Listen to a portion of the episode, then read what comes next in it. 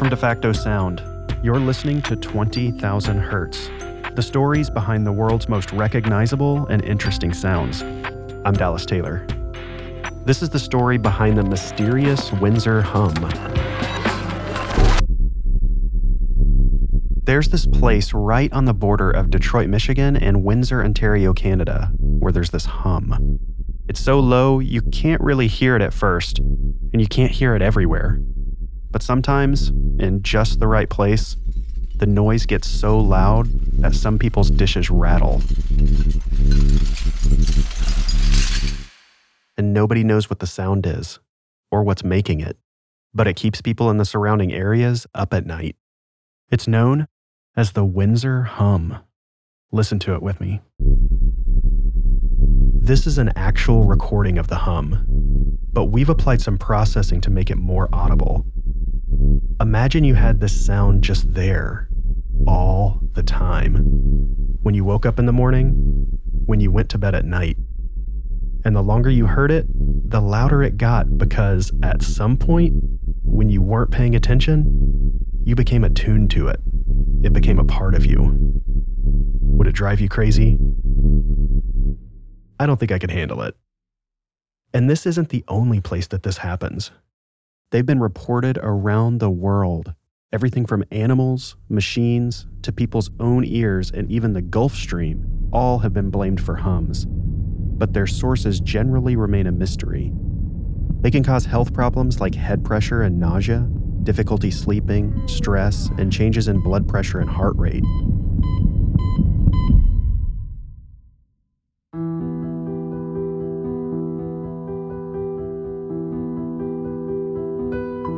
We moved um, out from the county and we moved here, and I thought, oh, this is a nice, quiet neighborhood, and and it was in the beginning. It feels like it's going right through your chest. And you get that sick feeling in your stomach. You wake up and you're wondering, did I just have one of those dreams? Because you're feeling this boom, boom, boom. And it sounds like a furnace to me that doesn't stop running. People are talking about giving up their properties. During the day, noise was at a certain level. But then at about 6:30, there was this ramping up that took place. It was actually louder at night than it was during the day. So that was amazing to me. When I saw that, I went, wow, it's a very dangerous place to be. People said, well, how do you like LaSalle? And I said, don't move here. There just seems to be a lot more secrecy that happens across the river. I wish we had some answers.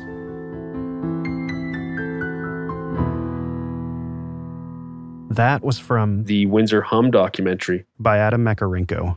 He's spent the last three years investigating this mystery. When you get there, you don't typically experience anything.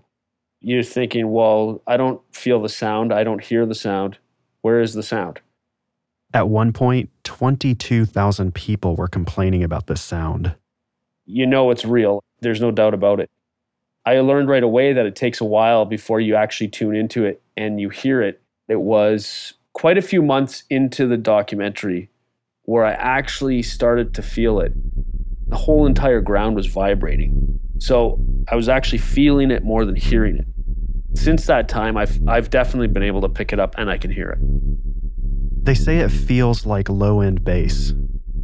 A lot of people say it's like a diesel truck idling outside. People have also compared it to somebody driving by with their subwoofers cranked up and your whole house is vibrating. That's the hearing aspect of it. Then the feeling aspect of it is that you feel vibrations in your body and you feel vibrations in your home with objects in your home. Scientists have pinpointed the sound to an industrial island called Zug Island. A steel mill has been running on it since the early 1900s, but the hum didn't start until 2011. Most of that technology of making pig iron, it's called, hasn't really changed that much in the last hundred years. So you go from an island that never made any sounds before, other than just regular industrial sounds, to an extreme sound. Adam told me that when you look at satellite photos, you can see that they've actually stripped things down. If the technique hasn't changed that much over the years, then what in the world is going on? The equipment's been there, the mill's been there for 90 years. They'll retrofit certain things, But that's not going to change the sound so much that it's going to be that much louder that people's houses are shaking where they never shook before. That's the trick. That's the thing about the whole story. But nobody can get in there to check things out. The two bridges are heavily guarded, and nobody's allowed to go onto the island who doesn't work there. So, no scientists, no residents, no documentarians, no reporters, no one has even been able to get close to this sound. The thing about that area is that it's governed by Homeland Security and who knows who else. That's right, Homeland Security. It's at the US Canada border. It's situated on the Detroit River. So one bank is America's Zug Island, and the other bank belongs to Windsor, Ontario, Canada. The river ranges from half a mile to two and a half miles wide. So I guess people could swim across there or something, but the undertow is brutal and it's a very busy waterway.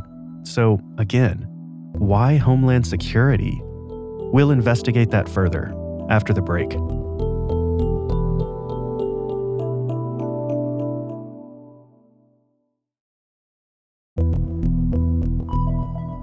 Scientists were able to pinpoint the source of the Windsor hum to an industrial island called Zug Island.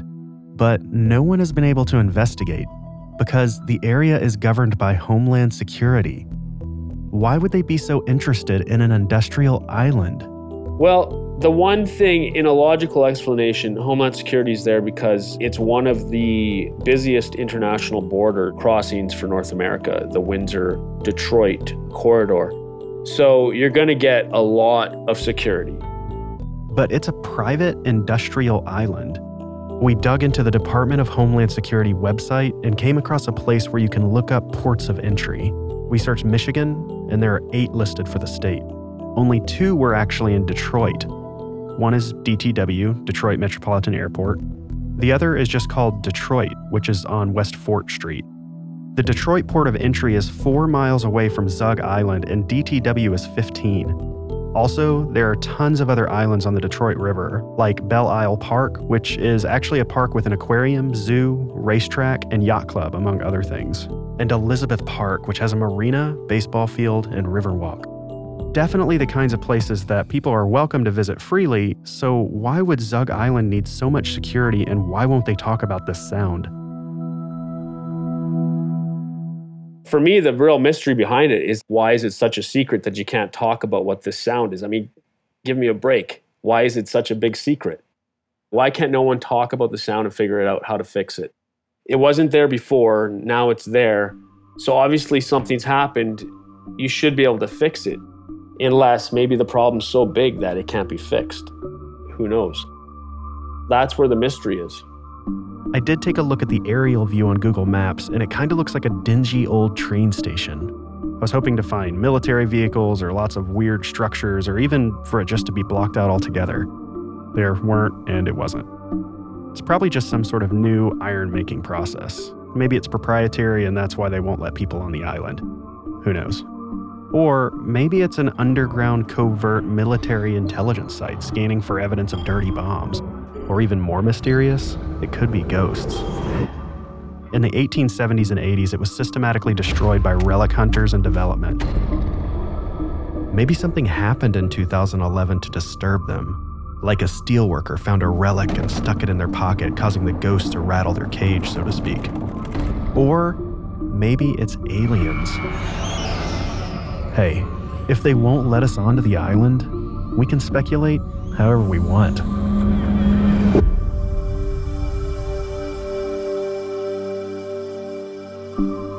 20,000 Hertz is presented by DeFacto Sound, a sound design team dedicated to making television, film, and games sound insanely cool. Find out more at defactosound.com. This episode was produced by Mylan Fitzwater Barrows. And me. With help from Sam Schneble. It was sound designed and mixed by Kenneth Gilbert and Colin Devarney. Our artwork is by Mast, and our website was developed by Pocket Knife. Special thanks to Adam Makarenko for speaking with us and for letting us use a portion of his documentary called Zug Island The Story of the Windsor Hum. Learn more at adammakarenko.com. For more information about us and to subscribe, visit the website at 20k.org. If you have a cool idea about what we should be covering or just want to say hey, drop us a line at hi at 20k.org. We'd love to hear from you. Finally, we could use some help getting the word out about this podcast. If you wouldn't mind, take a moment and give us a review in iTunes or let someone know about the show. Thanks for listening.